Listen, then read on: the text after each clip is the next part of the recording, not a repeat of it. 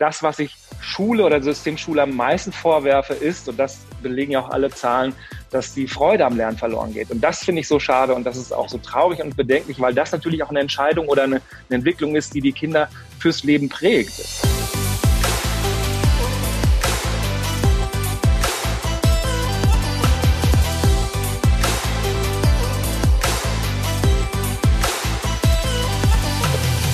Willkommen bei den Gedankendealern, deinem Format rund um das Dealen mit den besten Gedanken zu den Themen Business, Spiritualität, Freundschaft und Dingen und Menschen, die die Welt ein Stück weit schöner machen. Mein Name ist Julie und ich freue mich riesig auf den heutigen Gast. Ich will ihn schon ganz lange haben. Jürgen Möller, herzlich willkommen bei uns bei den Gedankendealern. So schön, dass du da bist. Ja, vielen Dank für die Einladung, Julie. Ich freue mich auch. Hey, ich ähm, würde noch mal eine ganz kurze Intro machen, damit die Leute, die dich nicht kennen, obwohl wenn ich mir diese Zahl noch mal ins Gedächtnis rufe, denke, auf jeden Fall werden dich wahrscheinlich alle Lehrer und Pädagogen Kinder kennen, aber für die, die dich nicht kennen. Jürgen ist ähm, Lernexperte und Bildungsaktivist. Äh, seit 20 Jahren setzt er sich ein, im äh, System eine große Veränderung zu bewirken, nämlich dass Kinder beim äh, Lernen einfach wieder Spaß haben, dass sie es frei gestalten können und dass es leicht ist, dass es entspannt ist. Und ähm, er hat viele Jahre oder ein paar Jahre auf jeden Fall selber im System gearbeitet, denn er war erst ähm, an einer Privatschule, dann Grundschulen, dann einer Brennpunktschule in Berlin-Neukölln und hat dann gesagt, das geht so nicht mehr, das ist furchtbar, was da mit den Kindern im System passiert. Und wir in Deutschland können es uns einfach nicht leisten, äh, dass wir so viel Potenzial vergeuden, was da mit den Kindern äh, vergeudet wird. Und deshalb setzt er sich da gerade ganz, ganz aktiv oder schon länger dafür ein. Er ist Leiter der ähm, Akademie für Lernpädagogik in Köln, hat über 300.000 Lehrer und Kinder erreicht. Mega. Und äh, ich glaube, er hat auf seine Fahne geschrieben, mindestens noch zehnmal so viele zu erreichen, wobei wir ihn hoffentlich alle unterstützen werden. Und ähm, ja, ansonsten ist er der gefragteste Redner, wenn es um das Thema Lernen geht. Als Experte spricht er sowohl auf großen Bühnen, aber wird natürlich auch immer wieder in Gremien als Experte dazu gerufen. Und ich freue mich sehr, dass ich heute mit ihm ein paar Fragen zur Bildung besprechen kann. Lieber Jörg, Gerne. was läuft denn eigentlich falsch in unserer Bildung? Nicht allgemein. Da läuft, ganz, ganz, ganz viel falsch und zwar schon, schon seit langem. Ja, ähm, denn die Schule, so wie sie jetzt ist, bereitet unsere Kinder auf eine Welt vor, die schon längst mehr existiert. Ja. Wenn wir zurückdenken, wie weit sich in den letzten 100 Jahren in Deutschland alles verändert hat, ja, Politik, Gesellschaft, Arbeitswelt vor allen Dingen, also welche Berufe es jetzt gibt, die es in, vor zehn Jahren noch nicht gegeben hat und ähm, da, da sind wir komplett im Wandel und wie wenig sich im Vergleich dazu Schule verändert hat, nämlich fast gar nicht, da muss man sich auch nicht wundern, dass Schule unseren Kindern nicht die Antworten liefert auf so Fragen wie, was brauche ich, um ein glückliches und erfülltes Leben zu führen? Und hm, da gibt es ganz viele Bereiche. Also es geht, es geht los in der, in, in der, in der Lehrer Ausbildung, äh, dass es da Optimierung gibt. Man kann auch über ähm, die Verbeamtung äh, sprechen und auch streiten. Mhm. Ähm, äh, über die Inhalte, ja, über den, den, den, den Fächerkanon. Also dass wir uns nicht falsch verstehen, es ist immer noch wichtig, dass die Kinder Wissen vermittelt bekommen. Auch das ist etwas, was ich ähm, häufig lese, auch höre, dass es heute nicht mal wichtig ist, dass unsere Kinder irgendwie Wissen aufnehmen, weil das Wissen überall abrufbar ist. Es ist nach wie vor wichtig, dass unsere Kinder Wissen aufnehmen, ähm, äh, gebildet werden, weil nur wenn sie Wissen aufnehmen und auch wirklich im Gehirn speichern, können sie Wissen miteinander verknüpfen und dadurch können sich Wissensnetze bilden, die sind wichtig, um zum Beispiel Urteilsfähigkeit ausbilden zu können. Das heißt, es, wir können es nicht erlauben, ähm, sämtliches Wissen auf äh, Google und Wikipedia-Server auszulagern. Trotzdem hat sich der Wissens- und der Lernbegriff insofern verändert, dass es eben nicht mehr stur darum geht, äh, Dinge auswendig zu lernen und ähm, ähm, Kinder abzufragen, ob was richtig oder falsch ist. Es ist ja wirklich geradezu absurd, dass das immer noch so ist. Und wir haben uns so daran gewöhnt, weil es immer so war, ja. dass in der Schule flächendeckend. Also es gibt natürlich auch andere tolle Leuchtturmprojekte und äh, es geht mir nie darum, pauschal äh, jetzt auch über Lehrer und Lehrerinnen zu urteilen, sowieso nicht, steht mir gar nicht zu, zu urteilen. Aber ähm, das ist immer noch flächendeckend so ist, dass in einer Klasse so viele wunderbare verschiedene Persönlichkeiten sitzen und sie alle zur gleichen Zeit im gleichen Tempo egal welche Passion sie haben, zur gleichen Zeit im gleichen Tempo ähm, den gleichen Lernstoff äh, vermittelt bekommen und ähm, dann zwei Wochen später zu einem bestimmten Zeitpunkt äh, aufgerufen werden, alles auszu, ähm, äh, auszugeben, sozusagen. Und das, das wird bewertet. Und, Und die Beobachtung und das, was ich Schule oder Systemschule am meisten vorwerfe, ist, und das belegen ja auch alle Zahlen, dass die Freude am Lernen verloren geht. Und das finde ich so schade und das ist auch so traurig und bedenklich, weil das natürlich auch eine Entscheidung oder eine, eine Entwicklung ist, die die Kinder fürs Leben prägt. Also ich finde Lernen wahnsinnig toll. Also ich, ich liebe Lernen. Ich sehe mich selbst als Lernender. Darf ich dich fragen, wie deine Schulzeit war, Jürgen?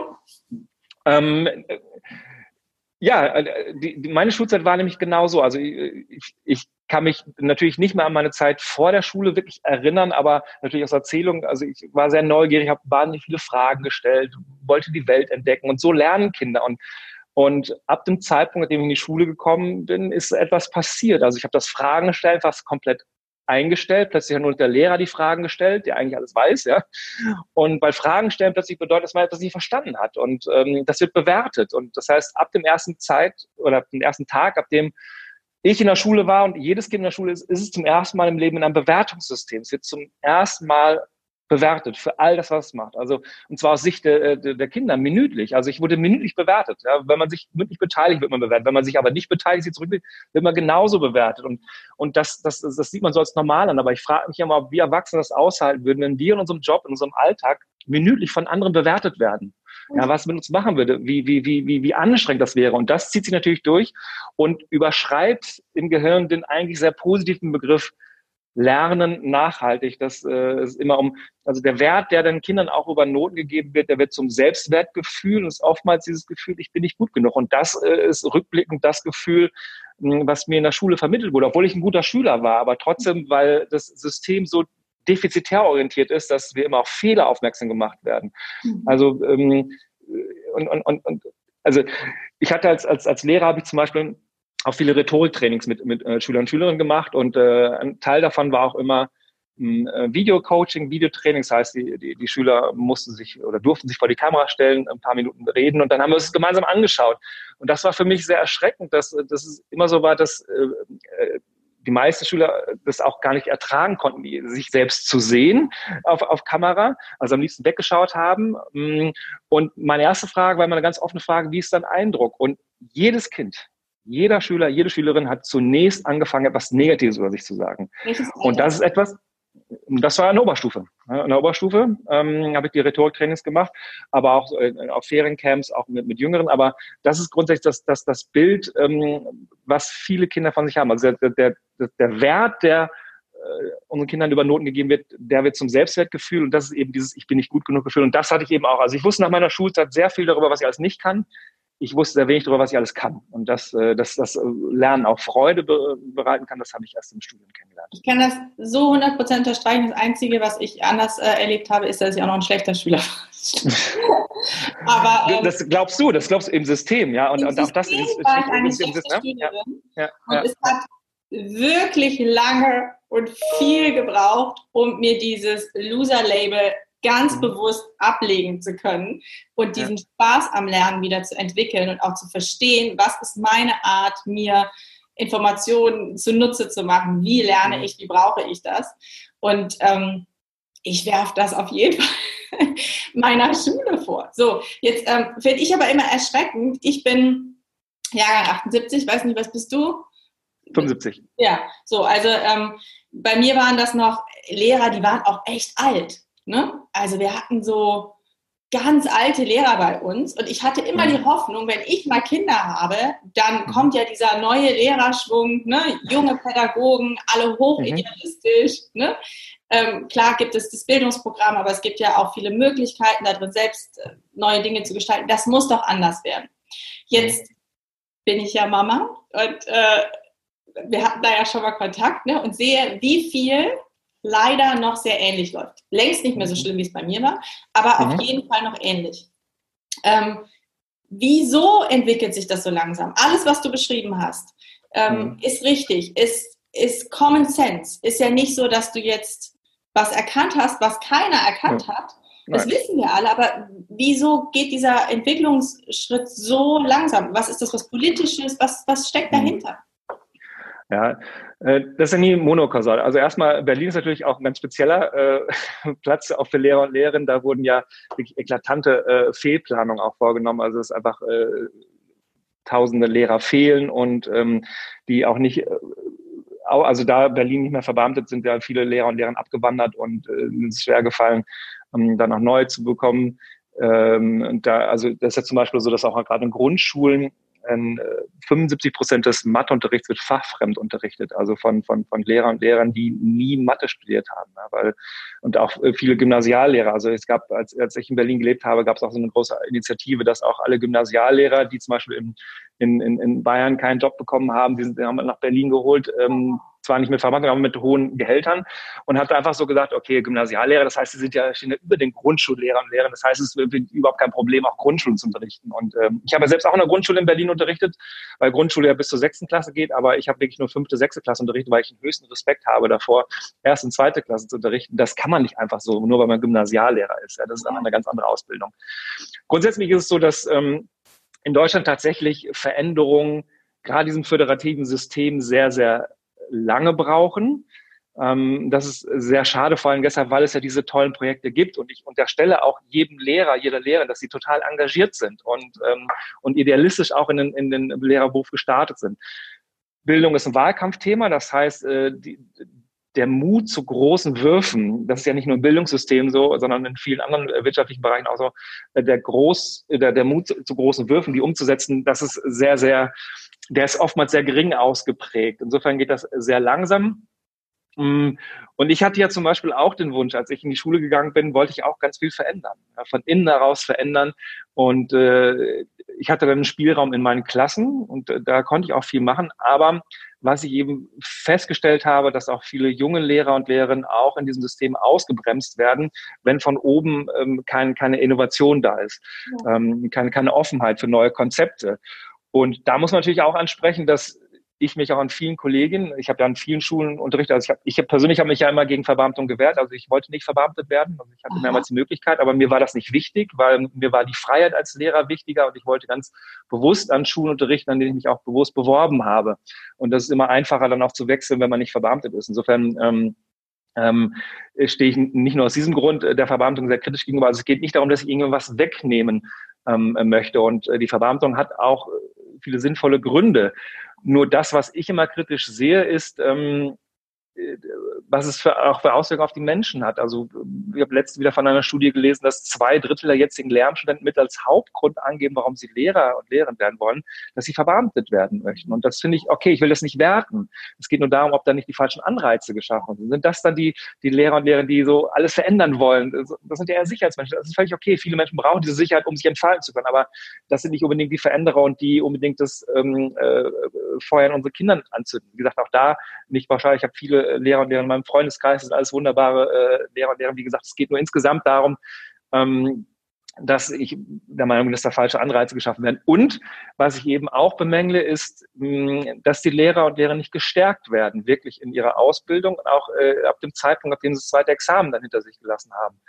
Denn ähm, was ich jetzt auch gerade, also ich habe zum Beispiel mal viel Digitalisierung auch in die Schulen gebracht. Also in Berlin zum Beispiel die erste Grundschul-Tablet-Klasse. Nicht, weil ich Digitalisierung per se gut finde. Äh, also ich bin immer noch ein Fan von realen Erfahrungen, die viel schöner sind beim Lernen und und, und, und Büchern, Handschrift, alles super, aber es ist wichtig, auch Digitalisierung voranzutreiben. Wenn man das ausschließt aus Schule, wird Schule aus Sicht der Kinder nicht mehr ernst genommen, wird als Museum wahrgenommen, weil es nichts mit der Lebensrealität zu tun hat und ob es das nun passt oder nicht, unsere, unsere Welt ist digital, wird immer digitaler und dann liegt es auch in unserer Verantwortung, die Kinder darauf vorzubereiten. Aber wenn ich solche Dinge dann in Schulen implementieren wollte und das dann in meinen Klassen gemacht habe. Ich war da gar nicht so missionarisch unterwegs, sondern äh, habe immer darauf äh, äh, spekuliert, dass sich das dann einfach so weiterentwickelt, dass die Schüler und Schülerinnen das auch einfordern bei anderen Lehrern und Lehrern und das ist dann auch so passiert. Aber dass dann einige Kolleginnen und Kollegen dann auch einfach gesagt haben, ich mache noch meine acht Jahre, ich mache das nicht mehr. Also das, das kenne ich alles nicht und, und äh, braucht man nicht, ich habe meine Tafel, das reicht mir. Und es hat mich immer geärgert, weil das, ähm, weil Lehrer sind ja auch Vorbilder. Und wenn sie von ihren Schülern jeden Tag fordern, einfach, dass sie äh, sich neu öffnen für, für neuen Lernstoff, also offen sind für, für neue Dinge, selbst aber nicht bereit sind, das auch vorzuleben, dann ist es sehr schwierig, äh, auch ein Vertrauensverhältnis zu den Schülern aufzubauen. Und das machen die ähm, äh, Lehrer und Lehrer nicht, weil sie technikfeindlich sind oder, sondern weil viele eben Angst vor Kontrollverlust haben, weil sie sich in der Lehrrolle so eingenistet haben, dass, äh, dass sie in dem etablierten Modell, das ist die Klasse, ich stehe vorne und habe alles im Griff, bin der Dompteur, äh, die, die Klassentür ist zu, das ist, das ist jetzt meine Welt, äh, sich da so sicher gefühlt haben, dass ihnen oder einigen äh, schwerfällt, auch anzunehmen, dass die äh, Schüler und Schülerinnen mehr wissen. Also ähm, ich fand es immer ganz toll, wenn, also ich, ich bin Technikkonsument, aber ich weiß viele Dinge auch nicht. Und, ähm, und deswegen haben meine Schüler mir auch mal ganz viel erklärt und, und ich fand das super, aus auch mehreren Ebenen. Erstens, weil ich viel gelernt habe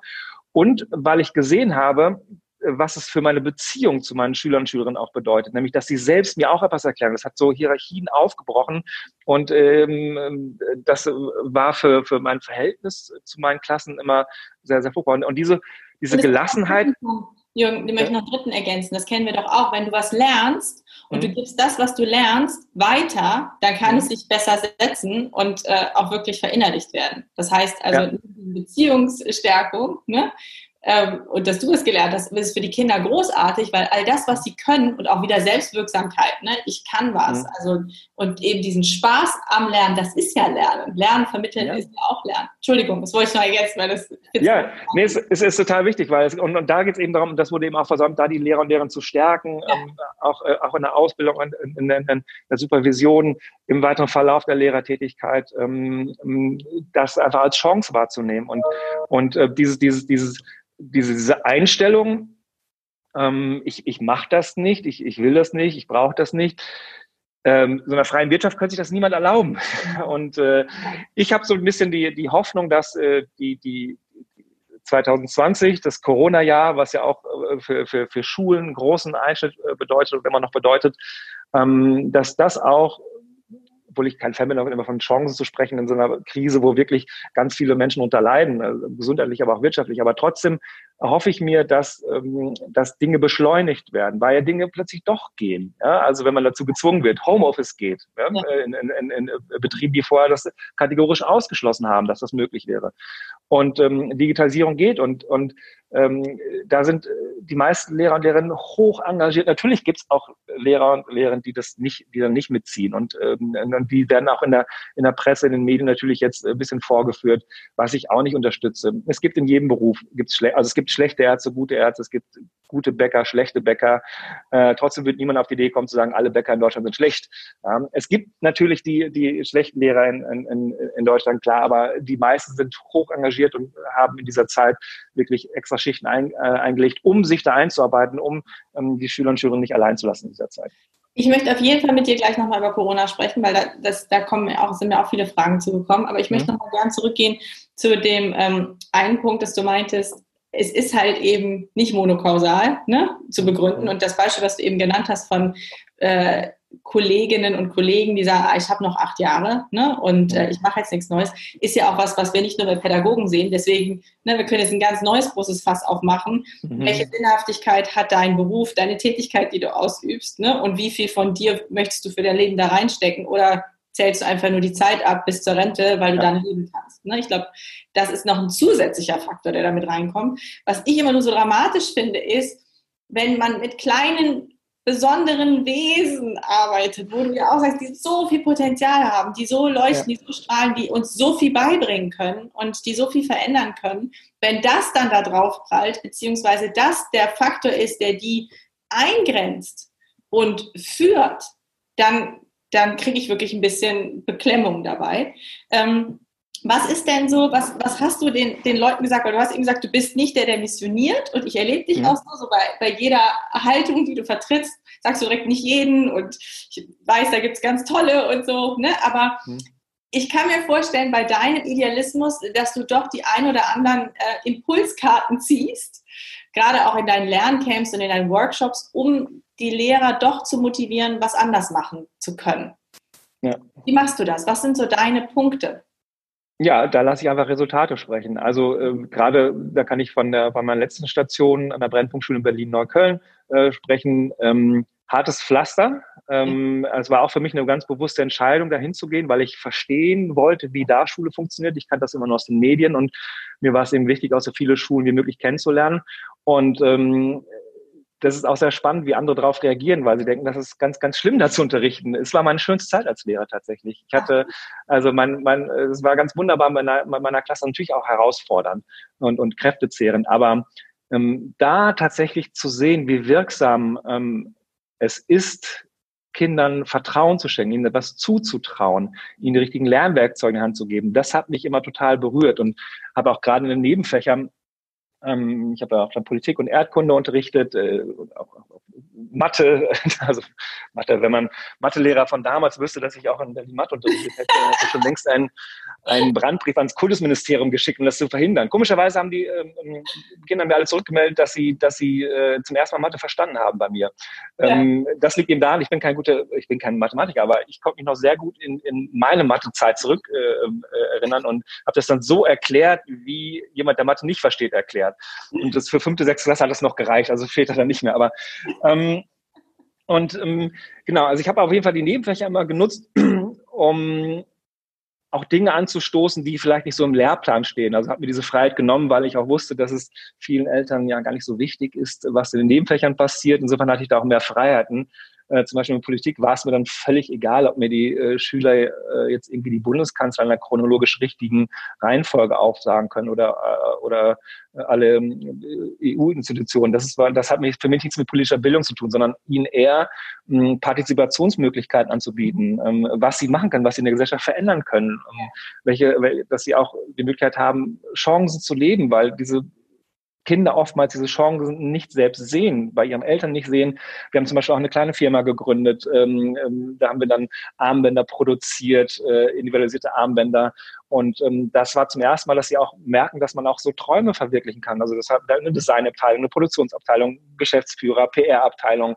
Und, und wie, wie bereitwillig von innen heraus motiviert sie dann äh, auch außerhalb des Unterrichts ähm, bereit waren, für das Team zu kämpfen und, und, und Dinge umzusetzen.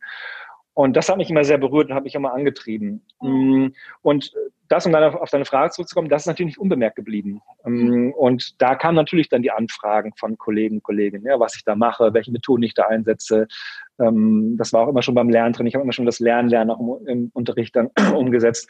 Und ähm, habe ähm, wie gesagt, auch Tablets eingesetzt, bestimmte Apps und, und, und habe das für mich einfach so stehen gelassen. Und äh, es war dann einfach so, dass die Schüler und Schülerinnen dann in anderen äh, Klassen beziehungsweise bei anderen Lehrern das dann auch eingefordert haben. Ja, Herr Möller macht das so, können wir das nicht hier auch mal so machen? Und äh, darüber kam dann ähm, ja. die, der Anfragen. Das, so hat ja. sich das dann den Kollegen immer fortgesetzt. Haben. Super schön. Ach, wie toll. Wie gerne wäre ich bei dir zur Schule gegangen. Oder würde man zu dir ja. ähm, Was machst du in deinen Lerncamps? Du hast sehr mhm. erfolgreiche Lerncamps. Da kommen, mhm. vielleicht magst du es mal kurz beschreiben vom Format. Wer kommt da? Mhm. Was passiert da? Äh, mhm. was sind so die, die Techniken und Tools, die du anwendest? Mhm. Also die, die, die äh, Feriencamps, die mache ich momentan nicht mehr. Das wird irgendwann auch wieder kommen, aber ähm, momentan äh, mache ich vor allen Dingen die Veranstaltungen vor Ort in den Schulen. Da coache ich vor allen Dingen dann die Eltern, Lehrer, also in Elternveranstaltungen.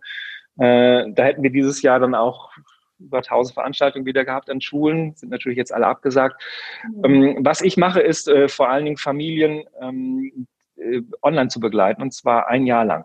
Mhm. Und ähm, das beginnt damit, dass ich äh, mit allen Kindern erstmal eine ganz umfangreiche Lernanalyse mache, um wirklich herauszufinden, wo sind die Herausforderungen, die, die Schwierigkeiten, aber auch die Stärken und ähm, das sind über 120 Fragen und Übungen. Auch die Eltern sind natürlich beteiligt, weil es, es sind alle in einem Boot. Es geht ja darum, und es geht in einem Lernprogramm auch das, um das vorwegzunehmen. Es geht nicht darum, daraus noch Streberkinder zu machen und die nur noch einzeln schreiben äh, und, und sechs Stunden am Schreibtisch sitzen sollen, sondern es geht darum, dass sie eine glückliche Schulzeit haben ähm, ja. und all die Potenziale, die sie haben, auch wirklich zeigen können. Zum Glücklichsein gehört auch im System Schule, dass sie in der Schule gut mitkommen. Das nimmt Druck raus. Ja, ähm, dass ich letztendlich ein anderes Ziel verfolge, nämlich dass ähm, das System, so wie es jetzt ist, äh, scheitert und kein Kind im System scheitert. Aber das dauert auch, auch da noch sehr lange. Insofern finde ich es wichtig, dass man den Kindern, die jetzt im System Schule sind, auch eben Unterstützung zukommen lässt, damit sie mit den Anforderungen, die eben jetzt an sie gestellt werden, auch besser klarkommen. Weil ja. nicht jedes Kind äh, auf, auf eine freie Schule gehen kann, auf eine Montessori-Schule oder auf andere Schulen, ähm, in denen auch anders gearbeitet wird. Hm. So, nach dieser ähm, Eingangsanalyse wird dann ein individuelles Programm zusammengeschnürt, mhm. ähm, das über ein Jahr geht und es ist keine Nachhilfe, also kein Deutsch, Mathe, Englisch machen wir da, kein Physik, sondern es geht um die Bereiche Motivation, Konzentration, Lerntechniken und Selbstständigkeit. Das sind die vier Blöcke und der, das Label Lernen ist auch so ein bisschen so ein trojanisches Pferd. Letztendlich geht es auch um Persönlichkeitsentwicklung, äh, die Kinder stark zu machen. Denn wenn sie sich wenig zutrauen, schaffen sie wenig. Wenn sie sich viel zutrauen, schaffen sie viel. Und da haben wir einen unglaublichen Einflussbereich, einen ganz starken Hebel. Und ähm, ähm, jede Woche bekommen die Kinder dann ähm, Coaching-Einheiten von mir per Video. Ich schicke Material nach Hause, man kann sich Sachen runterladen. Die Eltern bekommen Begleitmaterialien, denen ich ihnen die wissenschaftlichen Hintergrundinformationen gebe. Ich sage ihnen, was ich mit den Kindern mache, warum ich das mache, wo das hinführen soll. Es gibt jede Woche Wochen-Challenges, äh, also Herausforderungen. Das heißt, die Kinder kommen direkt ins Tun. Und ich biete jeden Tag auch Online-Sprechstunden an, ähm, wo dann die Eltern und Kinder dann auch persönlich mit mir sprechen können. Ab welchem Alter? Ab dritte Klasse. Ab dritte Klasse, Wahnsinn. Ja. Und was erlebst du da? Was passiert mit den Kindern? Nehmen wir mal so ein Beispielkind, mhm. was dritte Klasse ist ja schon dann mhm. vielleicht mhm. zwei oder drei Jahre geprägt im klassischen System, ähm, ja. hat das Gefühl, kann nichts, funktioniert nichts. Ähm, ja. zu dir. Wann, wie merkst du welche Unterschiede? Ja, das ist ganz unterschiedlich, weil jedes Kind natürlich unterschiedlich ist, aber ganz entscheidend sind tatsächlich so die ersten Wochen, wenn es erstmal darum geht, dass ich den ähm, Bildungsbegriff, den Lernbegriff erweitere, dass sie merken, dass das, worüber sie bislang in der Schule eine Rückmeldung bekommen haben, dass das nicht alles ausmacht, was ihre mhm. Persönlichkeit ausmacht. Ähm, das heißt, ähm, die Kinder lernen am Anfang erstmal so den inneren Schweinehund äh, kennen, der ihnen auch manchmal so negative Sachen ins Ohr flüstern, wofür sie gar nichts können, was nichts mit ihrem wahren Potenzial zu tun hat. Und diese Schweine, und den kennen wir als Erwachsene ja auch. Insofern bekomme ich auch von den Eltern, die Rückmeldung ist ja auch, dass selbst sehr viel lernen. Mm, ähm, wir, wir legen dann eine, eine Meisterliste an für jedes Kind mit ganz vielen positiven Eigenschaften. Das fällt komischerweise vielen Kindern sehr schwer, etwas Positives über sich zu sagen. Ähm, zum einen, weil sie das, den, das nicht so gespiegelt wurde, was für wunderbare Menschen sind, was für wunderbare Eigenschaften sie haben, was ich immer sehr bedauerlich finde. Äh, zum anderen auch, weil sie denken, ja, so Eigenlob stinkt, ich spreche nicht so gerne positiv über mich und, ähm, und das ist so ein blöder Spruch. Das ist ganz wichtig, dass sie ihre eigenen Stärken sehen. Die sollen jetzt nicht sagen, ich bin jetzt der tollste Mensch westlich von Santa Fe. Aber äh, sozusagen, ich, ich kann das ganz toll und da bin ich gut und das sind tolle Eigenschaften. Die sind auch fürs, fürs Leben wichtig. Also auch da eine Mischung aus, natürlich Lerntechniken sind wichtig, dass sie etwas lernen, aber ähm, äh, ganz ehrlich, der reine Lernstoff, der in der Schule vermittelt wird. Was glaubst du denn, Julie, wie viel Prozent du von dem Lernstoff äh, ver mittlerweile vergessen hast? Ich? Ja. 100? 100 glaube ich nicht, weil also du immer noch Leseschreiben hast. vergessen. Jürgen, ich merke ja. das daran, wenn ich, ähm, wir wollen, ich gehe gleich noch mit dir äh, auf Corona ein, Homeschooling, ne? aber wenn ich jetzt mit äh, unserer großen Homeschooling machen durfte, wirklich, das war erschreckend zu erkennen. Das sind noch Sachen, da weiß ich, das habe ich auch mal gemacht. Ja. Wie ging das nochmal? So, mhm. da gibt es so einen geilen Sketch, ich weiß nicht, ob du den kennst. Ähm, so ein Video, eine Mama, ähm, der, Sohn fragt nach einer Unterstützung bei den Hausaufgaben, sagt, kann ich danach zu meinem Kumpel gehen oder so. Ne? Und dann sagt sie, ja, komm, lass mal gucken hier deine Aufgaben. Und dann äh, zeigt er ihr die und dann sagt sie, nee, nee, Moment mal. Und fängt an, so, so, so zu arbeiten damit. Und dann irgendwie geht das immer weiter, immer weiter. Und sie kriegt es nicht hin. Und irgendwann sagt sie, ich rufe deinen Lehrer an. Was ist denn das? Und rastet total aus. Und er sagt, Mama, aber ist doch schon fertig alles. Ne? Aber jetzt einfach die Mutter ist überfordert. Ja. Also, Habe ich gesehen, das war Martina Hill, ne? Bei, Le ja, äh, bei ähm, ja, super, Knallfrau. Ich fand den super, ja, weil, weil es tatsächlich so der Realität entspricht, ja. Aber ich kann dir sagen, und trotzdem ist aus dir was geworden. Aber äh, obwohl du 95 Prozent vergessen hast. 95 Prozent vom Lernstoff vergisst, ja, 95 Prozent. Kommt einem erstmal sehr viel vor, weil man denkt ja, man kann dann noch lesen, schreiben, rechnen, das kann man ja noch alles. Aber letztendlich ist Lesen ja auch, also ein paar Buchstaben, die man mal gelernt hat, und dann setzt man die zusammen, dann übt man die und dann setzt man äh, setzt man es um. Aber wenn wir an alle Unterrichtsstunden zurückdenken, das waren bei dir auch ungefähr 15.000, ähm, an alle Lehrermonologe, an alle äh, Arbeitsaufträge, alle Buchseiten, die man gelesen hat, da ist wirklich das meiste von weg. Das heißt also, der reine Lernstoff war nicht so entscheidend für, für, ähm, äh, für dein weiteres, äh, für, für dein für deinen weiteren Weg sozusagen, sondern es geht darum, wie man gelernt hat. Und, und wenn wir gleich auf äh, Corona zu sprechen kommen, auch das, ähm, weil viele Eltern sich bei, bei mir melden, und äh, natürlich Panik haben, dass ihre Kinder jetzt, ähm, ähm, jetzt Lernstoff verpassen und, und auch in den Medien wird dann ausgerechnet, wie viel, äh, wie viel Prozent weniger äh, Einkommen sie haben werden, weil es ein paar Monate ähm, Lernstoff verpasst wurde. Und äh, da, da rate ich aber wirklich zu Gelassenheit. Also diese paar Wochen, also die paar Wochen und paar Monate werden nicht dazu führen, dass die Kinder den Anschluss verlieren. Und die Kinder werden sich auch in ein paar Jahren nicht daran zurückerinnern, was sie in der Zeit gelernt haben, ob sie die PQ-Formel gelernt haben, irgendeine Grammatik, sondern sie werden sich daran erinnern, wie sie gelernt haben, wie sie als Familie das gemeistert haben, so eine Situation, ja, wie auch ähm, in der Familie mit diesen diffusen Ängsten oder auch offenen Ängsten umgegangen wurde. Ähm, und das auch zu Hause auch da habe ich natürlich unterschiedlichste Erfahrungen ähm, ähm, äh, mitbekommen.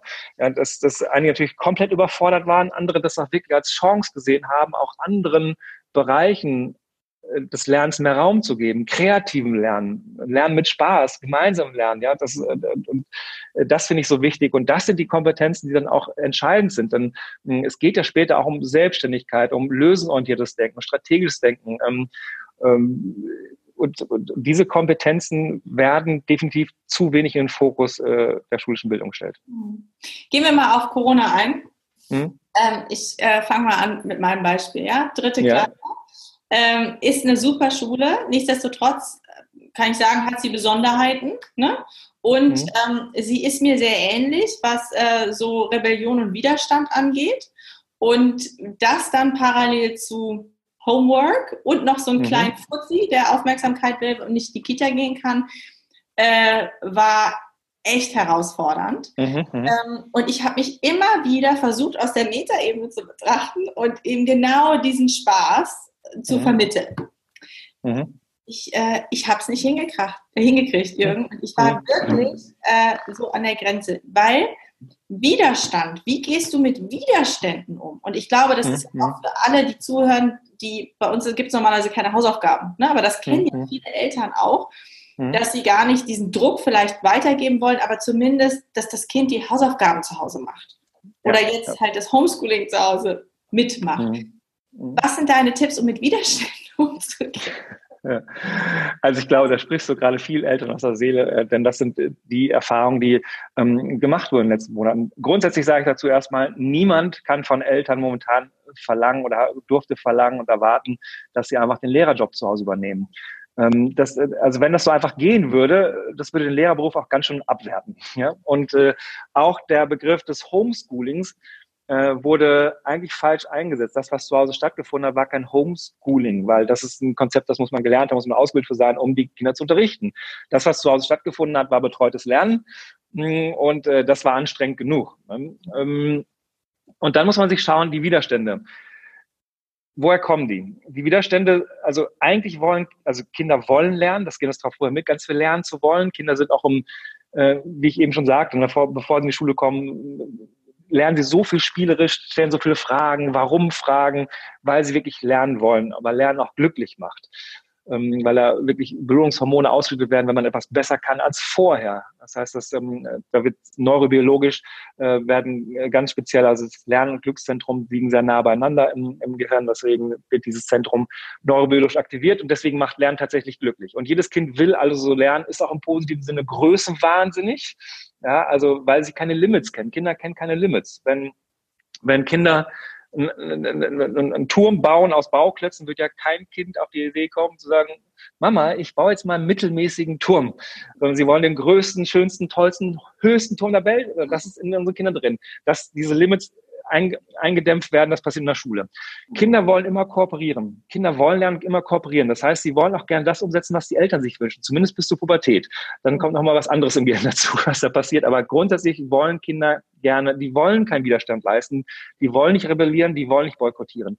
Kinder sind nur in zwei Situationen nicht in der Lage zu kooperieren. Erstens, wenn sie sich gekränkt fühlen, Mhm. Also ähm, im Extremfall Kinder, die gemobbt werden, aber auch unbedachte Äußerungen vom Lehrer, von der Lehrerin, von Mitschülern, von uns als Eltern können dazu führen, dass Kinder dicht machen. Oder zweitens, wenn sie äh, sich überfordert fühlen. Und mhm. das äh, tritt immer die Überforderung. Und das ist kein Motivationsproblem, sondern äh, es ist die sogenannte Volition, das ist die Umsetzungskompetenz. Das heißt, die Kinder wissen nicht, wie sie am besten lernen. Mhm. Ähm, und dann diskutieren sie lieber 30 Minuten. Das ist ein typischer Fluchtgedanke ähm, und, und äh, fangen gar nicht an oder fangen an zu streiten und ähm, geben schneller auf. Und das ist ja dann auch ein schwieriges Mindset-Problem. Wenn Kinder sich erstmal sagen, ich schaffe das nicht, ich kann das nicht, ich will das nicht, ja. äh, und sie es dann wirklich nicht machen, also ja. wirklich früher aufgeben, ähm, weil sich das nicht, gar nicht mehr zutrauen, dann kommt natürlich das nächste Misserfolgserlebnis. Ja, das ist ja so ein Teufelskreis. Und das Problem ist dann aber auch, was im Gehirn trotzdem passiert. Das Gehirn feiert nämlich eine Party in solchen Situationen, weil es ja recht gehabt hat mit der Annahme, dass man etwas nicht schafft. Das heißt, ich, ich bin ja bestätigt worden und ja. da rauszukommen.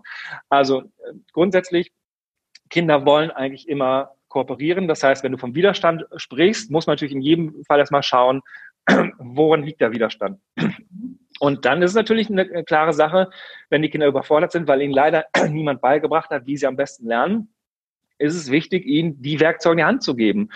Und ähm, das ist auch immer, das, das spüre ich dann auch immer gerade am Anfang der Lerntrainings bei mir, dass die Eltern sehr skeptisch sind, ob die Kinder sich auf so ein zusätzliches Programm einlassen. Und ähm, da sage ich immer ganz klar, ja, auf jeden Fall, denn mit den richtigen Techniken äh, geht es ja schneller. Die Magie von Lerntechniken besteht darin, mit weniger Aufwand mehr Erfolg zu erzielen. Äh, mehr Zeit für schöne Dinge zu haben, für, für, für, ne, für, für Freizeit. dagegen wird sich ja kein Kind, dagegen wehrt sich kein Kind. Das ist ja genau das, was das Kind äh, äh will. Und das ist eben der Prozess.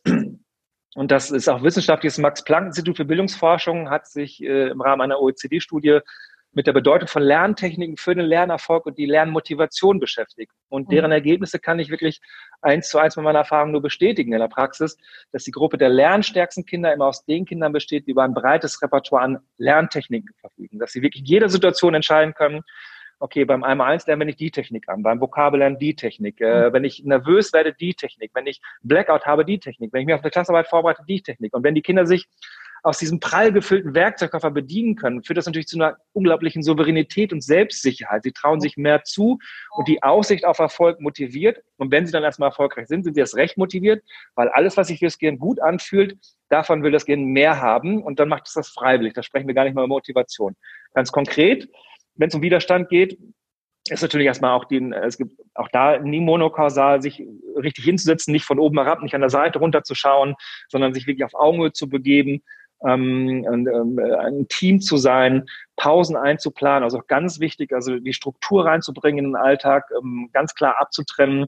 Es, Kinder sind in erster Linie Kinder, erst in zweiter Instanz ist die Schüler und Schülerinnen, weil oftmals vermischt sich das so, das heißt, man bespricht bei gemeinsamen Mahlzeiten über Schule.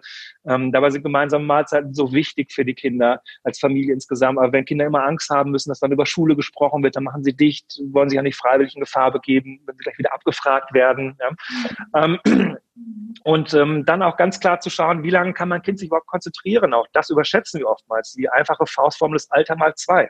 Das ist die maximale Konzentrationsspanne eines Kindes. Ähm, wenn es dann Okay, also, ja, in, in, in, Minuten. Ja. So ein achtjähriges Kind kann sich maximal 16 Minuten am Stück konzentrieren, dann braucht es eine Pause. Wenn es diese Pause nicht nimmt, nimmt sich das Gehirn die Pause sowieso, dann aber vom Kind unbemerkt und da passieren eigentlich Flüchtigkeitsfehler, die Kinder rasten aus und dann kommt es eben zu diesen Konfrontationen beim, ähm, ähm, beim, beim, beim Lernen. Heißt es, ähm, eigentlich sollten in der Schule mehr ähm, oder sollte in der Schule mehr der Fokus darauf gelegt werden, Techniken und Tools zu vermitteln und dann den Kindern quasi ähm, Wissensbereiche angeboten werden und die Kinder können dann ausprobieren, so wie aus ihrer Toolbox, ich probiere das jetzt mal damit aus und da zieht es ja. gerade hin und der Lehrer ist quasi nur so, also nur in Anführungsstrichen, ja, ähm, mhm. der, der begleitet und unterstützt und anbietet und sagt, hey, probier doch mal das aus, mal das. Wäre das ja. ein, ein ja. Gedanke? Es steht sogar im Lehrplan drin, dass das Lernen, Lernen äh, zwingend unterrichtet werden muss. Äh, passiert dann meistens in Projekttagen, oder mhm. Methodentage, ein paar Tage, aber ähm, indem das einmal angesprochen wird, dadurch äh, ähm, wird natürlich keine Veränderung, keine Gewohnheit äh, im Alltag implementiert. Ja, das ist genauso, wenn wir jetzt ein, Buch lesen über gute Ernährung und wie wichtig es Sport zu machen, dann haben wir zwar das Wissen, aber dadurch sind wir plötzlich nicht gesund. Und wenn wir nur einmal uns im Fitnessstudio auf, auf einen Stepper stellen, sind wir dadurch auch nicht äh, sportlich. Das heißt, es geht immer nur um, um, um Implementierung von Gewohnheiten. Und die Kinder haben ja alle schon bestimmte oder ein paar Jahre auf dem Buckel äh, in der Schule, so ab Klasse 3, ab Klasse 4. Vorher sage ich, die Kinder sollen mal machen, also noch keine Strategien, die sind noch nicht in der Lage, ihr eigenes Lernverhalten so zu reflektieren, dass sie auch in der Lage werden, Lernstrategien einzusetzen. Vorher geht es nur darum, die Freude am Lernen zu behalten und so langsam lesen, schreiben, rechnen zu lernen. Ähm, aber ab Klasse 3 kann man das dann äh, schon machen. Und ähm, es geht dann genau darum, diese Kompetenzen wirklich als Gewohnheit zu implementieren, weil es haben sich schlechte Gewohnheiten eingeschlichen aufs Lernen bezogen und die dann in positive Gewohnheiten zu verändern oder umzuwandeln, das dauert. Und deswegen ist es nicht mit zum Methodentag getan. Es gibt an einigen Schulen schon das Schulfach, das Lernen, Lernen als wöchentliches Schulfach, finde ich super. Es gibt mhm. auch in einigen Schulen das Schulfach Glück, finde ich auch wunderbar. Und da geht es nicht um Glücksspiel, sondern es geht darum, dass die Kinder lernen, was sie brauchen, um ein glückliches Leben zu führen. Und das sind eben die Kompetenzen, die, die so wichtig sind und ähm, die auch letztendlich, wenn es darum geht, unsere Kinder auf auf die Welt nach der Schule vorzubereiten, dann brauchen sie genau diese Kompetenzen. Sie dürfen die Freude am Lernen nicht verlor verloren haben, weil das äh, sich dann natürlich auch auswirkt auf meine Ausbildung, mein Studium, auf meinen Beruf. Wenn ich da nicht bereit bin, auch weiter noch freudig zu lernen und dann noch die Tools nicht kenne, mh, Lernstoff aufzunehmen, dann wird es eben sehr holprig und sehr schwierig. Und insofern geht es natürlich genau darum. Und es gibt viele Schulen, die uns ganz wunderbar äh, arbeiten, die auch einen ganz anderen Ansatz haben, die in Herausforderungen arbeiten. Das heißt, die Kinder bekommen Herausforderungen. Als Team müssen diese Herausforderungen bestehen. Das heißt, es ist nicht mehr der sture Fächerkanon. Außerhalb von äh, außerhalb von Schule ist ja auch kein Problem der Welt nach Fächern aufgeteilt. In der Schule gibt es nur noch 45 Minuten Physik, 45 Minuten Erdkunde, 45 Minuten Geschichte. Und wir merken jetzt auch gerade in der Corona-Zeit, wie komplex Zusammenhänge sind. Das ist nicht so einfach aus einer Sicht so, das ist wirklich sehr komplex. Und diese Komplexität, die, die muss sich eigentlich auch in den Inhalten, auch in interdisziplinären Inhalten dann auch wiederfinden. Ja, Und, jetzt haben wir ja, ja. jetzt ja? haben wir aktuell, also bei uns ist es so, ich glaube, in den meisten ähm, ja, es, Bundesländern ist ja überall, dass die Kinder wieder zurück zur Schule gehen, ne? aber unter mhm. bestimmten Einschränkungen, nach wie vor bei uns zumindest noch, wir haben noch zwei Wochen, ähm, die sitzen jetzt an Einzeltischen. Mhm. Du hast den Fächerkanon beschrieben, werden eigentlich nur in den wichtigen Fächern, in den Grund, Lesen, Rechnen, Schreiben Fächern, so frontal unterrichtet, wie es, wie, also wirklich, wir, wir sind, haben so viele Rückschritte gemacht, um diese Hygienevorschriften äh, aufrechtzuerhalten. Das heißt, Projektarbeiten, dieses sich in kleinen Gruppen zusammenfinden und zu unterstützen, jeder ähm, spielt seine Stärke aus, um an diesem Gemeinschaftsprojekt dann mitgestalten zu können. Das ist aufgebrochen, weil dann sind die Kinder zu eng. Ähm, der Lehrer, der darf eigentlich sie auch nicht mehr so viel bewegen, hat selber Angst, weil er kommt sonst den Kindern zu nah. Ähm, was für was für, äh, vielleicht mal mit dem sorgenbehafteten Blick, weil wir wissen ja nicht, wie lange wir jetzt noch mit irgendwelchen mhm. Einschränkungen zu tun haben werden. Ähm, was, was für einen Sorgenblick hast du und was für einen Chancenblick hast du gleichermaßen, wenn du an, mhm. an diese Corona-Situation jetzt denkst? Mhm. Also der Sorgenblick bezieht sich eher darauf, dass ähm, dass äh, die Corona-Phase zu kurz war. Also nicht, weil ich will, dass Corona, dass es länger dauert, sondern ähm, dass es äh, jetzt relativ schnell nach dem Sommerferien wieder zum normalen Regelschulbetrieb wieder zurückgeht und alle sich ja nach Normalität sehnen. Ja, das ist alles wieder wie früher. Ähm, dass wir sehr schnell wieder in alte Muster zurückfahren, anstatt eben, und das ist mein, mein, meine Hoffnung, dass sich bestimmte Prozesse einfach beschleunigen. Also hätte man mich vor ein paar Monaten gefragt, was ich glaube, wie lange das dauert, bis wir die großen Veränderungen in Deutschland in, in, im System Schule sehen können. Da habe ich gesagt, 20, 25 Jahre wird das noch dauern, bis wir ein komplett neues Schulsystem haben. Mittlerweile bin ich verhalten optimistischer, dass es vielleicht auch ein bisschen schneller gehen kann. Also auch nicht in den nächsten Jahren, aber dass wir jetzt diesen Schwung mitnehmen, weil jetzt klar wird, also Versäumnisse, also es gab schulische Herausforderungen vor der Corona-Krise, wird sie danach geben. Jetzt den letzten Monaten unter diesem Brennglas der Schulschließung wurden ähm, bestimmte Dinge nur offensichtlicher. Also sowohl auf der personellen Ebene, also auf persönlichen Ebene, dass, dass uns aufgefallen ist, wie schwer es unseren Kindern fällt, sich von sich aus zu motivieren, sich zu organisieren, sich zu strukturieren. Das aber eben auch, und da komme ich zu den Chancen, dass die Digitalisierung natürlich in Deutschland komplett verschlafen wurde. Auch da nochmal, Digitalisierung ist nicht die Lösung von allem. Ja, ein schlechtes Schulsystem, das einfach nur digitalisiert wird, bleibt ein schlechtes Schulsystem. Und wenn ich auch mitbekomme, was teilweise den letzten Monaten unter Digitalisierung verstanden wurde, nämlich dass einfach nur Arbeitsblätter abfotografiert wurden, als PDF verschickt wurden per E-Mail, dass da schon einige dachten, das ist digitales Lernen. Äh, nein, das muss ganz anders sein. Es gibt wahnsinnig spannende Entwicklungen und das ist genau die Chance, dass da jetzt Schwung reinkommt. Weiterhin, wie du sagst, der Lehrer ist der Lernbegleiter eine ganz wichtige Bezugsperson. Auch die Hattie-Studie hat das ja auch wirklich ähm, belegt, wie wichtig die, die, die Lehrerpersönlichkeit ist. Insofern müssen sich Lehrer und Lehrer noch nicht angegriffen fühlen, wenn wir ähm, mehr Digitalisierung auch zulassen ähm, adaptive Systeme, die sich einfach, ähm, die einfach auch eine Unterstützung äh, im Unterricht sein können und werden, um individuell auf jedes Kind einzugehen. Genauso wie es ähm, in, in, äh, in, in der Automobilbranche ist. Ja, die Digitalisierung in den Autos ja schon sehr weit vorangeschritten. Ähm, und da gibt es ja zum Beispiel in jedem Auto Assistenzsysteme, dass das Auto erkennt, wenn der Fahrer müde wird und darauf dann reagiert. Und solche Systeme beim Lernen zu implementieren, zu schauen, wo sind die Schwierigkeiten bei dem Schüler und wo bekomme ich als Lehrer eine Rückmeldung oder hakt er gerade an irgendeiner Aufgabe. Hm, das sind, das sind die Chancen, die sich ergeben, einfach mal mit Blended Learning Konzepten, also der Kombination aus, aus äh, Präsenzunterricht, Flip Classroom zu Hause. Also das heißt, ähm, ähm, Lehrer nehmen Videos auf Eigenlehrmaterialien. Das heißt, die kostbare Unterrichtszeit wird nicht mehr frontal genutzt, sondern bestimmte Frontaleinheiten werden zu Hause angeschaut, damit die Zeit zu in der Schule besser genutzt werden kann zum Fragen stellen, zum Üben, so für Projekte. Äh, das sind die, das sind die Themen der Zukunft. Und ich hoffe, dass, dass wir da jetzt die Chance einfach wahrnehmen, hm, die Mittel, die zur Verfügung gestellt werden vom Bund, äh, sind dazu bei weitem nicht ausreichend, äh, mhm. auch wenn die jetzt 5 Milliarden nochmal um 500 Millionen jetzt mal aufgestockt wurden. Übrigens wurden von diesen 5 Milliarden äh, im Bildungspakt auch in den letzten Jahren ein Bruchteil, ich glaube nur zwei Prozent wirklich abgerufen von den Schulen.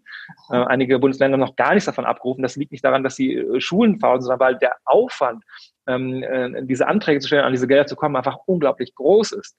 Und ähm, da muss einfach mehr Schwung rein, dass wir eine vernünftige Infrastruktur haben. Also es nützt nichts, wenn da tolle Endgeräte da sind, aber kein Internet. Ja, äh, und es nützt nichts, wenn jetzt, ähm, äh, und, und das soll ja auch etwas Verbindendes sein, weil Digitalisierung führt ja auch zu einer Demokratisierung der Bildung, weil plötzlich jeder Zugang dazu hat. Aber mhm. wenn es daran scheitert, dass Familien zu Hause sich nicht mehr das Endgerät leisten können, dann läuft etwas in Deutschland, in einem wirklich sehr reichen Industrieland, falsch. Ja. Ja, und gleichermaßen ist es auch so wichtig, eben die Lehrkräfte darauf vorzubereiten, was du eben gesagt hast, damit umgehen und agieren zu können, ja. Ne? damit es auch ja. wirklich ineinander greifen kann. Denn ich, ähm, ich glaube, ich habe so, kann so ein bisschen teilen, was du eben meintest, so diese Hoffnung, dass es länger dauert.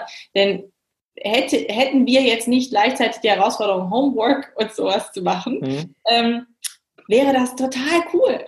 So, ich muss dir ehrlich sagen, die geht ja. jetzt zwei Tage die Woche in die Schule, finde ich ausreichend. So von dem, ich ja. muss früh aufstehen, muss da hingehen. Und die, die, also wir sind Gott sei Dank in der glücklichen Situation, dass sie sehr viel mit dem iPad machen kann. Und die haben so ein Intranet, wo sie selber recherchieren können. Das heißt, die hatten beispielsweise letztes Mal ein Projekt, das alles digital angeboten, ne?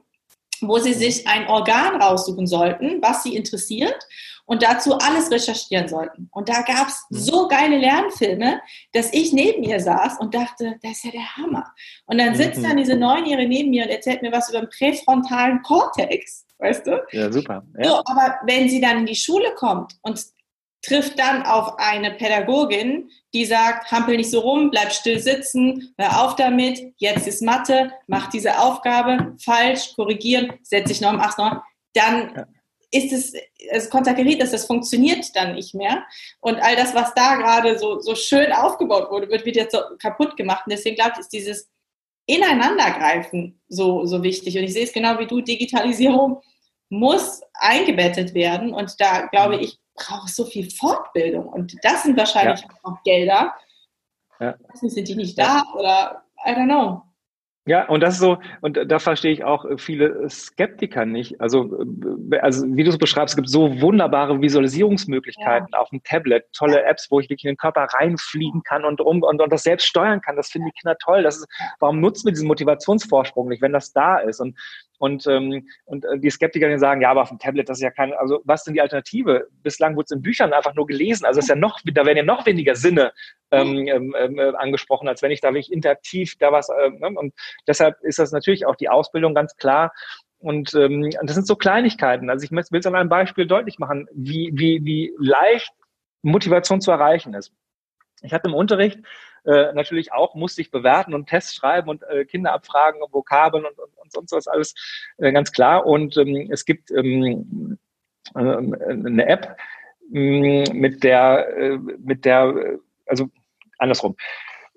Ich habe für meine, für meine Klasse einen QR-Codes ausgedruckt. Da hat jedes Kind einen eigenen QR-Code ähm, auf einem DIN A5-Plakat äh, einlaminiert und äh, da gibt es dann vier Seiten. Man kann es in vier verschiedenen Arten hochhalten, das Plakat. Ja? Und auf jeder Seite steht dann A, B, C oder D. Und ähm, dann ist so, dass ich eine App äh, hatte und vor Fragen vorbereitet habe und äh, diese Fragen wurden dann ins Whiteboard projiziert und die Kinder mussten sich ganz schnell, bei jeder Zeige eines Blatts, hat er immer dabei, äh, hat immer dabei gehabt, musste dann ganz schnell entscheiden, ist es Antwort A, B, C oder D. Hat es einfach nur hochgehalten. Man sah beim Nachbarn nicht, wie er es hochgehalten hat, das heißt, man konnte auch nicht spicken.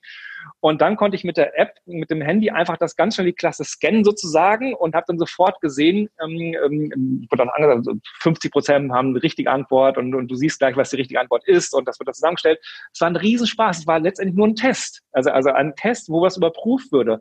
Und ähm, früher, wenn ich reingekommen bin und sage, wir schreiben jetzt einen Test oder nimm einen Zettel raus und, und da stehen Fragen drauf, fürchterlich. Ja. Und sowas so durch diese, durch diese einfache App, also wirklich eine ganz kleine, haben die jedes Mal darum, haben gebettelt, die wollen unbedingt wieder das, das machen. Sie wollen abgefragt werden, weil ich es so schön fand. Und, und es gibt so viele Kleinigkeiten, das sind ganz kleine Sachen und das empfehle ich auch immer also ähm, ähm, wenn es darum geht, auch äh, Kollegen und Kolleginnen damit ins Boot zu holen, ihnen einfach so ganz kleine äh, Quick and Dirty Tipps zu geben, die man sofort im Unterricht einsetzen kann, ähm, die aber sofort erkennen lassen, ach, die sind jetzt viel motivierter. Ja. Ganz klar, auch der Motivationseffekt wird irgendwann wechseln, wenn alle das machen. Insofern geht es immer darum, auch äh, wirklich genau zu schauen, wann passt ein digitales Tool, ähm, wann ist ein Buch nach wie vor wichtig, äh, wie gesagt, auch Handschrift nach wie vor ganz wichtig, äh, um bestimmte Prozesse auch in Gang zu bringen, die im Gehirn ablaufen. Da ist Handschrift ganz wichtig.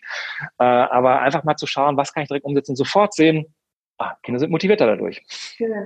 Was ich auch so schön finde, ist, ähm, ich glaube, das vergessen manchmal Lehrer auch, dass dieses Testen ne, ähm, kommt immer so rüber wie, der Schüler wird getestet und abgeprüft, aber gleichzeitig ist es ja eigentlich ein Feedback, was du als Lehrer ja. geschafft hast. Weißt du? Also wenn ja. du jetzt eine Klasse hast, die alle nichts verstanden haben, Sorry. Ja, und, das, und ja, dann habe ich als Lehrer irgendwas falsch gemacht, wenn ja. alles dann, dann, Aber letztendlich auch da, auch, auch die Angst vor Fehlern, auch, auch wenn ich teste, dann wird wieder das bewertet, klar, und die Kinder bekommen aufgezeigt, was sie alles falsch haben. Auch da immer wichtig, wir machen meistens viel mehr richtig als falsch. Beim Diktat mit 100 Wörtern und 17 Fehlern ist zwar eine glatte 5, aber das bedeutet nicht, dass das Kind sagen darf, ich kann keine Rechtschreibung, weil es hat ja 83 Wörter richtig geschrieben, also viel, viel mehr richtig gemacht als falsch.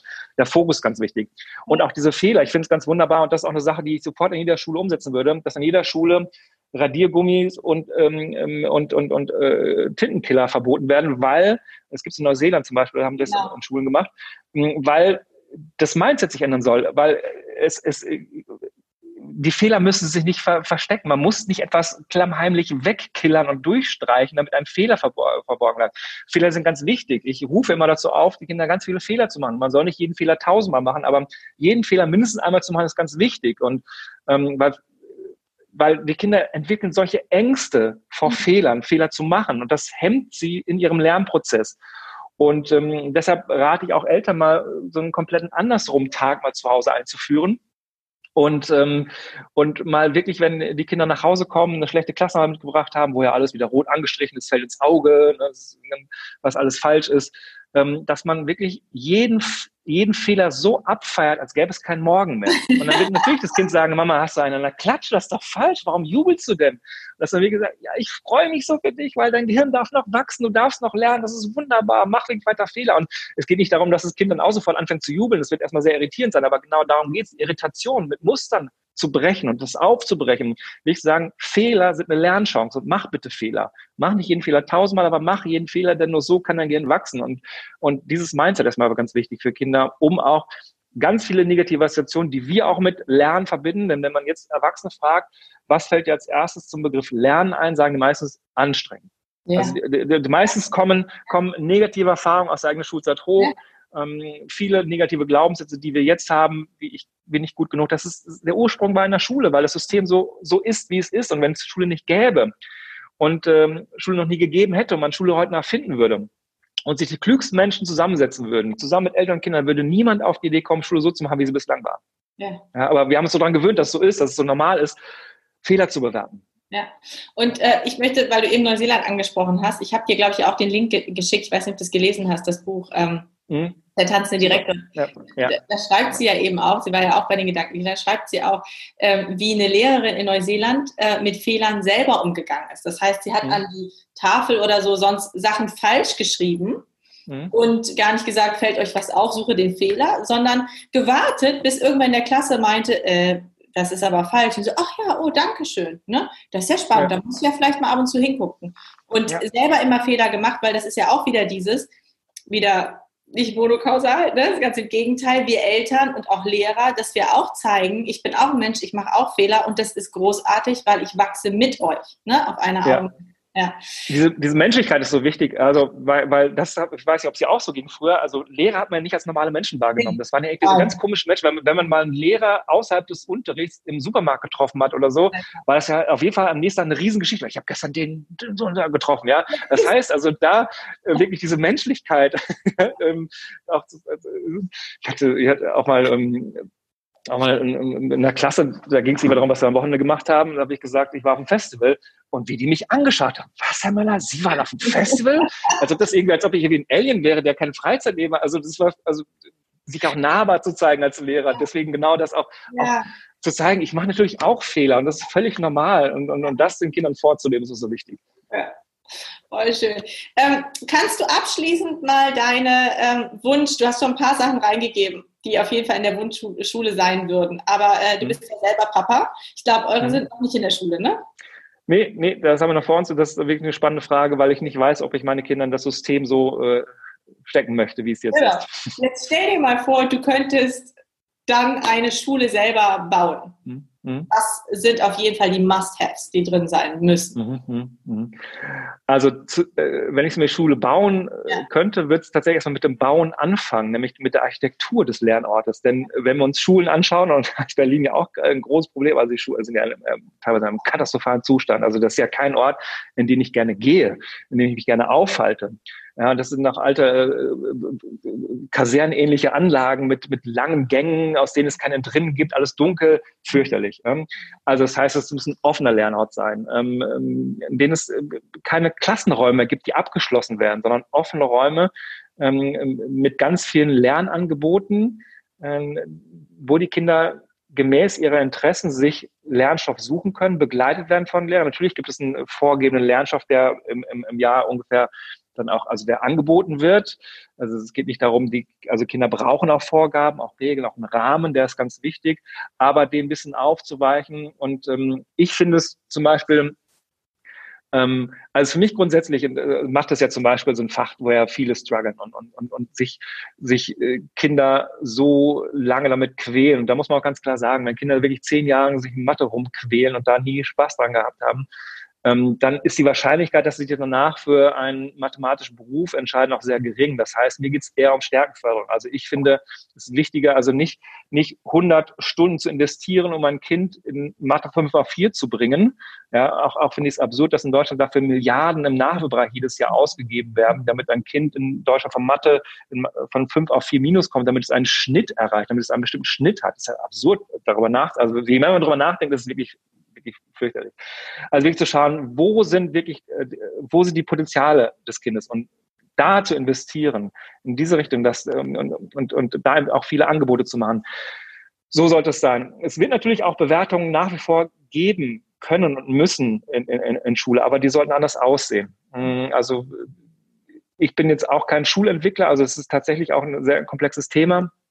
Aber es muss auf jeden Fall, wenn ich eine Schule bauen möchte, muss es ein schöner Ort sein, in dem man Kinder gerne gehen, in dem sie wertgeschätzt werden, angstfrei lernen, ähm, lernen, so lernen, dass sie auf ihre, auf, auf, auf das Leben vorbereitet werden, dass die Inhalte tatsächlich äh, da wirklich überprüft oder wirklich entschlackt wird. Also äh, ich glaube, Mathematik ab Klasse 8 ist ähm, also vom reinen Lernstoff nicht mehr so, also das braucht man nicht unbedingt mal zum Leben, auch wenn ich mich jetzt sehr angreifbar mache und, äh, und viele Mathelehrer das anders sehen. Ich finde es nach wie vor wichtig, ähm, da auch durchzukommen. Also auch Latein habe ich mich durchgequält. Also Latein, äh, ich weiß nichts mehr davon, aber ich kann mich daran erinnern, wie ich da gelernt habe und dass ich auch stolz auf mich war, dass ich dann ähm, auch etwas gemacht habe, was mir keinen Spaß gemacht hat. Ähm, aber auf jeden Fall frei, wertgeschätzt, selbstbestimmt mit einer anderen Lehrerrolle. Das würde ich mir wünschen. Ah, wie schön. Großartiges Abschlussbild, äh, finde ich. So. Und ich mag irgendwie auch diesen Begriff Schulentwickler. Da hänge ich gerade noch so. So Schulentwickler, Profis, Experten zusammenbringen an einen Tisch und Leuchtturmprojekte. Und du sagst ja, es gibt ja. ja. Und ähm, es gibt ganz tolle Lehrer und es gibt äh, Gott sei Dank Bildungsaktivisten wie dich. Und es ist so wichtig, mehr Gehör bekommt, damit äh, wirklich was passiert. Was packen wir in die Show Notes? Worauf möchtest du noch aufmerksam machen? Was können die Leute von dir sowohl jetzt in der Corona-Zeit nutzen, außerhalb dieses Coaching-Programms, mhm. das du vorgestellt hast, und was vielleicht wieder, wenn die Welt normal ist? Ja, also ich lade alle Familien herzlich dazu ein, zum, zum kostenlosen Online-Familienseminar zu kommen. Das machen wir momentan jedes Wochenende.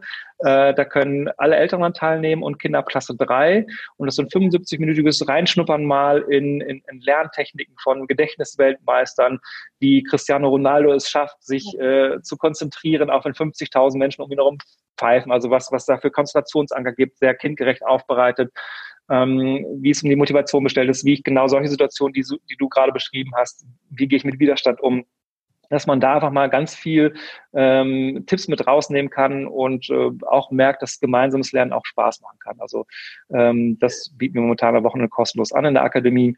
Und ähm, da würde ich mich freuen, wenn ganz viele Eltern mit ihren Kindern daran teilnehmen. Super. Wir packen alles in die Show Notes. Mhm. Und wenn es noch mehr gibt, dann schieben wir das immer hinterher und aktualisieren das. Äh, du wirst mhm. unsere Familie auf jeden Fall dort wiedersehen. mit einer Neunjährigen mal gucken, wie sie drauf ist. Ja, und, ja. Ähm, ich danke dir sehr, lieber Jürgen. Da steckt ganz, ganz viel drin. Ist ein Thema, was mich auch äh, vom Herzen sehr treibt. Deswegen bin ich sehr froh, dass du heute dir die Zeit genommen hast, mit mir darüber zu sprechen und so offen und ehrlich zu sein. Vielen Dank. Gerne. Eine kurze Abmoderation. Ähm, mhm. Wie schön, dass du dabei warst, dass du eingeschaltet hast, zugeschaut hast oder zugehört hast. Wenn du Fragen hast an Jürgen, dann ähm, ja, kannst du dich natürlich direkt an ihn wenden. Wir werden die Kontaktdaten auch verlinken. Ansonsten auch gerne Fragen, Kommentare an uns. Wenn es dir gefallen hat, freuen wir uns, wenn du den Kanal abonnierst und wenn du es teilst und äh, uns einen schönen Like-Button hinterlässt. Liebste Grüße aus Berlin.